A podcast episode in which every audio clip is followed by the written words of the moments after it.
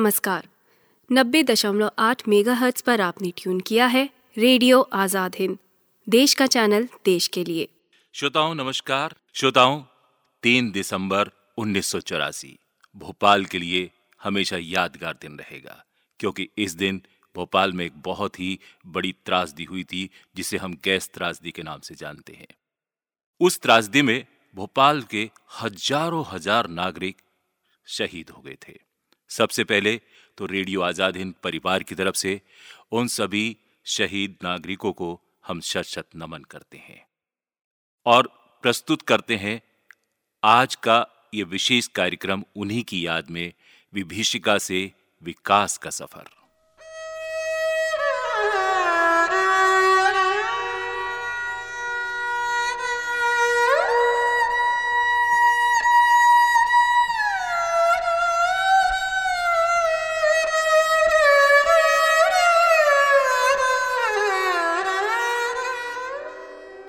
और तीन दिसंबर उन्नीस की वह दर्दनाक रात भोपाल कभी नहीं भूल सकता। जब मौत जहरीली गैस की शक्ल में आई और भोपाल के सीने पर ऐसा जख्म दे गई जो हमेशा ही टीसता रहता है, जो चले गए उनकी यादें रुलाती हैं और जो प्रभावित हुए, वे जी कर भी दर्द सहते हैं, शारीरिक और मानसिक दोनों। बिल्कुल ठीक कहा आपने। मिग, यानी मिथाइल आइसोसाइनाइड नाम की इस गैस ने तीन हज़ार से भी ज़्यादा निर्दोष जिंदगियों को मौत की नींद सुला दिया था। सरकार के आंकड़ों के मुताबिक ही कुल तीन हज़ार सात सौ सतासी मौतें इस गैस के कारण हुई, जो बचे वे शारीरिक व मानसिक तौर पर अपाहिज हो गए और रोजी रोटी कमाने के काबिल ना रहे। यह आपदा इतनी भीषण थी कि भोपाल शहर का वायुमंडल ही नहीं इससे प्रभावित हुआ, बल्कि वनस्पति जगत, जलीय जीवन। और समूचा पर्यावरण ही इसकी चपेट में आ गया था। लेकिन श्रोताओं ज़िंदगी दुखों पर मातम मनाने का नाम नहीं है। ज़िंदगी वह है जो विपत्तियों से लड़कर भी लहलहाए। ज़िंदगी आगे देखने का नाम है। शायद इसीलिए ईश्वर ने हमें सामने की ओर आँखें दी हैं न कि पीछे की ओर। दो आँखें भगवान हमारे पीछे भी लगा सकते थे। उनके लिए तो ये कोई बड़ी बात थी नहीं लेकिन उन्होंने ऐसा नहीं किया। क्योंकि वे चाहते थे इंसान हमेशा आगे देखे, आगे बढ़ता रहे। बिल्कुल। आप जापानियों को देखिए ना, जिन्होंने हिरोशिमा और नागासाकी झेला और इसके बाद भी तरक्की करके दुनिया को हैरान कर दिया। 1911 में उन्होंने इतिहास की भीषणतम सुनामी झेली और फिर उठ खड़े हुए। आफतें आती हैं, गुजर जाती हैं। इंसान फिर खड़ा हो जाता है। अगर ऐसा ना होता तो धरती आज वीरान हो जाती। तब के पैदा हुए बच्चे आज के राष्ट्र निर्माता हैं। भोपाल ने इस बीच तरक्की की नई बुलंदियाँ छुई हैं। भोपाल के सामने चुनौतियाँ बहुत थीं। गैस पीड़ितों का इलाज, उनका पुनर्वास, उनके लिए रोज़गार और सबसे बढ़कर ये कि उन्हें उम्मीद की नई किरण कैसे दिखाएँ। उनके पस्त हौसलों को फिर से बहाल किया जाए। ये सब किया भोपाल ने, क्योंकि भोपाली सूरमा होते हैं। सूरमा केवल वे नहीं होते जो जंग लड़ते हैं। ज़िंदगी की जंग उससे भी मुश्किल है, क्योंकि सरहद की जंग तो कभी कभार ही होती है। ज़िंदगी की जंग हर पल चलती है, हर सांस के साथ एक नई चुनौती आती है। भोपाल ने उन सब का सामना किया और अभी भी कर रहा है। और श्रोताओं सबसे पहली चुनौती तो गैस प्रभावितों को अच्छे से अच्छे इलाज की थी। गैस का प्रभाव कुल 36 वार्डों में हुआ था। सवा पाँच लाख की आबादी इसकी चपेट में आई थी। इनमें से दो लाख तो पंद्रह साल से कम उम्र के ही थे। तीन हज़ार गर्भवती महिलाएँ भी इसकी शिकार हुई थी। और बाद में जब गैस प्रभावित क्षेत्रों का विस्तार किया गया तो सात लाख की आबादी इसके अंतर्गत रखी गई थी। इस त्रासदी के बाद सबसे पहली समस्या जो सामने आई, वो ये थी कि हेल्थ सिस्टम एकदम से ओवरलोडेड हो गया था। इस बात की कोई कल्पना ही नहीं थी कि अकस्मात लाखों लोगों को इलाज की ज़रूरत पड़ेगी। राज्य सरकार ने गैस पीड़ितों का इलाज करने के लिए हफ़्ते भर के भीतर ताबड़तोड़ ढेरों अस्थायी चिकित्सा केंद्रों और मोबाइल यूनिट्स की स्थापना की। बड़ी संख्या में प्राइवेट क्लिनिक्स भी खोले गए। मामला सांस के ज़रिए फेफड़ों व शरीर में जहर फैलने का था और इसके लिए विशेष तरह के मेडिकल सेंटर और विशेष रूप से प्रशिक्षित मेडिकल स्टाफ की ज़रूरत थी। फौरी तौर पर तो जो कुछ बन सका वो सब कुछ किया जा चुका था। लेकिन गैस से प्रभावित लोगों के इलाज के लिए एक लॉन्ग टर्म स्ट्रैटेजी की ज़रूरत थी। उन्हें विशेष उपचार की ज़रूरत थी जो एक बड़ी चुनौती थी। हाँ और इसी चुनौती का सामना करने के लिए खड़ा किया गया B M H R C यानी Bhopal Memorial Health Research Centre. आज यह अस्पताल आधुनिक से आधुनिक सुविधाओं की दृष्टि से पूरे भारत में पहचाना जाता है। इसका मोटो है caring is a way of life इस अस्पताल की स्थापना माननीय सुप्रीम कोर्ट के दिशा निर्देशों के तहत की गई। श्रोताओं, सुप्रीम कोर्ट के द्वारा यूनियन कार्बाइड कारपोरेशन को निर्देश दिया गया था कि वह गैस पीड़ितों के लिए 500 बिस्तरों वाले अस्पताल की स्थापना के लिए पैसा मुहैया कराए और तब यह advance tertiary level super specialist care स्थिति में आया। मकसद यह था कि आम जनता के लिए उच्च स्तरीय चिकित्सा सेवाएँ उपलब्ध कराई जाएँ। आपको ये मालूम है कि टर्शरी लेवल क्या होता है? चलिए हम बताते हैं। ये इलाज की दृष्टि से थर्ड लेवल है। उस वक्त जो लोग गैस की चपेट में आए थे, उन्हें पहले सैटेलाइट हेल्थ सेंटर्स में भेजा गया। फिर यहाँ से रेफर हुए लोग अस्पतालों के स्पेशलिस्ट सेंटर्स में भेजे गए और यहाँ से भी रेफर हुए लोग बीएमएचआरसी को फॉरवर्ड किए जाते थे। इस तरह इलाज की दृष्टि से यह तीसरा स्तर था। जहाँ गंभीर रूप से प्रभावित लोगों को एडवांस से एडवांस लेवल का ट्रीटमेंट प्रदान किया जाता था। हाँ ये बात तो सही है। और इलाज के अलावा दूसरी चुनौती थी गैस पीड़ितों के लिए रोज़गार का प्रबंधन करना। यह महसूस किया गया कि लगभग पचास हज़ार लोगों को वैकल्पिक रोज़गार की ज़रूरत है। इस ज़रूरत को पूरा करने के लिए सैकड़ों वर्क शेड शुरू किए गए। और इस बात की ज़रूरत महसूस की गई कि गैस पीड़ितों के लिए रोज़गार आधारित प्रशिक्षण कार्यक्रम शुरू किए जाएँ।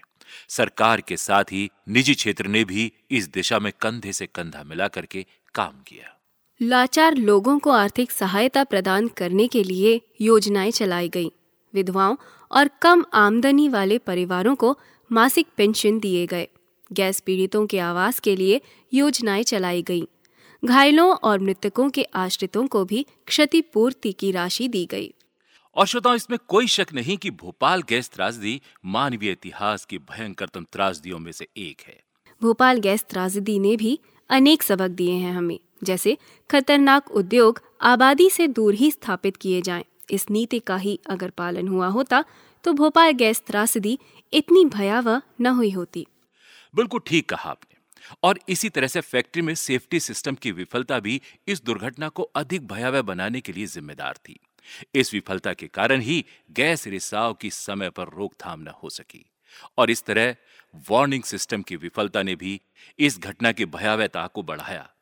अगर समय पर चेतावनी मिल गई होती तो काफ़ी आबादी को हटा करके सुरक्षित स्थानों पर पहुँचाया जा सकता था। और श्रोताओं, इन गलतियों से हमें कुछ सीखना भी है और इन्हें इंडस्ट्रियल सेफ्टी मेजर्स में अप्लाई भी करना है आने वाले भविष्य में। बिल्कुल प्रमोद जी, और इसी क्रम में अगला सबक ये है कि आपदा प्रबंधन को काफ़ी दुरुस्त करना ज़रूरी है। कोई भी आपदा, चाहे वे मानवीय हो या प्राकृतिक, अगर घट जाए तो रिस्पॉन्स टाइम कैसे कम से कम हो, इस पर हमें काम करना होगा। काम हुआ है और काफ़ी हुआ है इस विषय पर। लेकिन अब भी बहुत कुछ किया जाना बाकी है। हम्म। इस मामले में हमें जापानियों से सबक सीखना होगा। 2011 की सुनामी से किस तरह निपटा है उन्होंने ये देखिए पूरी दुनिया इस बात को देख कर दंग रह गई है। बिल्कुल मैं भी दंग हूँ भाई। भाई अगर आपदा आ गए तो क्या हम फटाफट प्रभावित लोगों को सुरक्षित जगहों पर और राहत केंद्रों में पहुँचा सकते हैं? यह देखना हमें है। क्या हमारा ट्रैफ़िक प्रणाली इतना बाधा रहित व तीव्रगामी है कि राहत व बचाव कार्य को सपोर्ट कर सके? कहीं ऐसा ना हो कि पीड़ित लोग जाम में फंसकर ही रह जाएँ। शहर की ट्रैफ़िक को सुधारने के लिए काफ़ी काम भी हुए हैं। हम्म। सड़कों का चौड़ीकरण फ्लाईओवर्स बन रहे हैं बीआरटीएस चालू हो चुका है मेट्रो की तैयारी भी चल रही है। ये सब अच्छा है लेकिन ट्रैफ़िक को हमें और बाधा रहित बनाना होगा। आज भी अनेक रेलवे क्रॉसिंग्स ओवरब्रिज की बाट जो रहे हैं। लोगों का कल्चर भी बदलने की आवश्यकता है। अभी भी हालत ऐसी है कि बीमार को ले जा रही वैन सायरन बजाती रहती है और बारात में नाचने वाले लोग उसे जाने की जगह नहीं देते। धरना प्रदर्शन और रास्ता रोको आंदोलन भी ऐसी ही सांस्कृतिक बाधाएँ हैं। श्रोताओं, इन बाधाओं से हमें दूर करना है अपने शहर के ट्रैफ़िक सिस्टम को। श्रोताओं अस्पताल की बिल्डिंग खड़ी करने से ही काम नहीं चलेगा। उच्च प्रशिक्षित मेडिकल स्टाफ की भी कमी है वहाँ पे। डॉक्टर और स्टाफ को मुस्तैद भी रहना होगा। उन्हें समाज के प्रति अपने उत्तरदायित्व को समझना होगा। आपदा किसी भी क्षण घट सकती है। यह भविष्यवाणी करके नहीं आती। पता चला कि बीमार व घायलों से लदी गाड़ियाँ अस्पताल में पहुँच रही हैं और वहाँ पे कोई अटेंड करने वाला ही नहीं है। हो सकता है कि उन घायलों में कोई मेडिकल स्टाफ का भी रिश्तेदार हो और ना भी हो तो भी मानवीय संवेदना और कर्तव्य भावना को भुलाया नहीं जा सकता। श्रोताओं हमारे रोज़मर्रा के जीवन में इस्तेमाल होने वाले केमिकल्स बहुत घातक हो चुके हैं। हाँ ये बात तो है। जी हाँ और इसी बात का सबक हमें इस त्रासदी से भी मिलता है। हमें ध्यान में रखना होगा कि कहीं हम कोई ऐसी गलती तो नहीं कर रहे हैं कि लोगों की जिंदगियाँ उससे संकट में फंस जाएँ। निश्चय ही विश्व इतिहास की इस हृदय विदारक घटना ने पूरी दुनिया को अनेक सबक दिए हैं। लेकिन एक सबक शायद अभी तक ठीक से नहीं सीखा जा सका है कि कौन सी प्रभावशाली प्रणाली स्थापित की जाए कि ऐसे खतरनाक रिसाव या तो हो ही ना पाए या फिर फ़ौरन रोक लिए जाएँ। और ये चुनौती खास तौर से हमारे वैज्ञानिकों के लिए है कि वे उद्योगों के लिए कोई फुल प्रूफ सेफ्टी सिस्टम विकसित करें। गैस त्रासदी गुजर चुकी है। भोपाल अब उसे भूल करके प्रगति के पथ पर आगे बढ़ रहा है। बीएमआरसी की स्थापना से जो शुरुआत हुई थी वह बहुत आगे बढ़ चुकी है। अब हमारे पास राष्ट्रीय गौरव यानी कि ऑल इंडिया मेडिकल इंस्टीट्यूट है। लोगों की पर कैपिटा इनकम बढ़ी है रोज़गार के अवसर बढ़े हैं समृद्धि बढ़ी है सपने बढ़े हैं शहर का प्रसार हुआ है। शिक्षण संस्थानों के विस्तार ने भोपाल को एक एजुकेशन हब के रूप में भी विकसित किया है। बिल्कुल ठीक। यहाँ न केवल दूसरे राज्यों बल्कि दूसरे देशों के विद्यार्थी भी शिक्षा प्राप्त कर रहे हैं। शहर में राष्ट्रीय व अंतर्राष्ट्रीय स्तर के अनेक प्रतिष्ठान भी खुल चुके हैं। एम्स के बारे में, यानी कि ऑल इंडिया मेडिकल इंस्टीट्यूट के बारे में सभी सुन चुके हैं और इसके अलावा national institute, fashion technology, ISRO की master control facility, national law university, national judicial academy, central police academy for police training जैसे गौरव संस्थान हैं। बड़े बड़े mall, mega shopping centres, Bhopal को मॉडर्न सिटी का लुक प्रदान करने में अग्रसर हैं। इन सब नई चुनौतियों के साथ साथ हमें हरदम इस बात के लिए भी चौकन्ना रहना है कि भगवान न करे, कभी कोई विभीषिका हो जाए तो इनसे हम कैसे निपटेंगे? भोपाल गैस त्रासदी को याद करते हुए हमारा सीधा ध्यान अपने डिजास्टर मैनेजमेंट सिस्टम पर जाना चाहिए। इसे तौलते रहना और अधिक कुशल बनाते रहना इस त्रासदी की पुकार है। जो लोग कुर्बान हुए हैं इस त्रासदी में, वे आवाज़ लगा रहे हैं कि हम तो चले गए, मगर तुम महफूज रहना। हम भोपाल गैस त्रासदी की बात कर रहे हैं मगर कुछ कुर्बानियाँ आज भी हमें याद है। अगर हम इस प्रोग्राम में उनकी चर्चा ना करें तो शायद ये हमारा प्रोग्राम ही अधूरा है।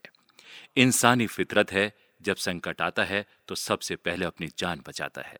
लेकिन कुछ लोग ऐसे भी होते हैं जो अपनी जान से बढ़कर समाज की फ़िक्र करते हैं। जीवन से अधिक फ़र्ज़ को महत्व देते हैं। गैस त्रासदी के समय भी ऐसे लोगों ने मानवता के इतिहास में अपने निशान छोड़े। उन्हीं में एक नाम है गुलाम दस्तगीर का। भोपाल रेलवे स्टेशन पर वे डिप्टी स्टेशन मास्टर थे। दो दिसंबर की रात, जब उन्होंने अपनी ड्यूटी संभाली तो सब कुछ सामान्य था। उस समय रात के 11 के आसपास का वक्त हो चला था। थोड़ी देर पहले ही एक एक्सप्रेस ट्रेन स्टेशन से सकुशल रवाना हुई थी।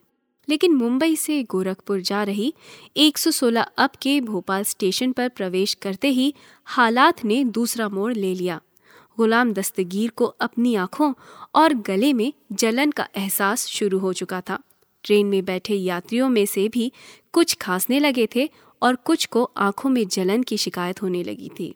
श्रोताओं, खतरे को भापते ही गुलाम दस्तगीर साहब ने ट्रेन फ़ौरन रवाना करने का फैसला किया। इतना ही नहीं आला अधिकारियों से संपर्क करके उन्होंने भोपाल आने वाली गाड़ियों को पहले ही रोकने को कहा। यह उनके प्रयासों का नतीजा था कि उस दिन इस ट्रेन के बाद कोई भी ट्रेन इस ओर से नहीं भेजी गई। यहाँ तक कि मालगाड़ी भी नहीं भेजी गई। प्रत्यक्षदर्शी बताते हैं कि दस्तगीर साहब एक प्लेटफॉर्म से दूसरे प्लेटफॉर्म पर मुसाफिरों की मदद के लिए भागते रहे। हालाँकि उनकी खुद की हालत भी बहुत अच्छी नहीं थी। लेकिन वे अपने साथी कर्मचारियों और मुसाफिरों को अस्पताल भेजने में ही लगे रहे। उनकी कोशिशों का ही ये नतीजा था कि रात दो ढाई बजे तक चार इमरजेंसी मेडिकल वैन्स भोपाल पहुँच गईं। लेकिन जब गुलाम दस्तगीर की हालत बहुत बिगड़ गई, तब एक प्रकार से उन्हें जबरन अस्पताल ले जाया गया। श्रोताओं 19 लंबी रातें उन्होंने अस्पताल में काटी, लेकिन अंततः वे बच न सके। जहरीली गैस के कारण उनके गले में जख्म हो गए थे। जवान बेटे की मौत का दुख भी उन्हें झेलना पड़ा था। आज रेडियो आज़ाद हिंद ऐसे देशभक्त गुलाम दस्तगीर को शत शत नमन करता है।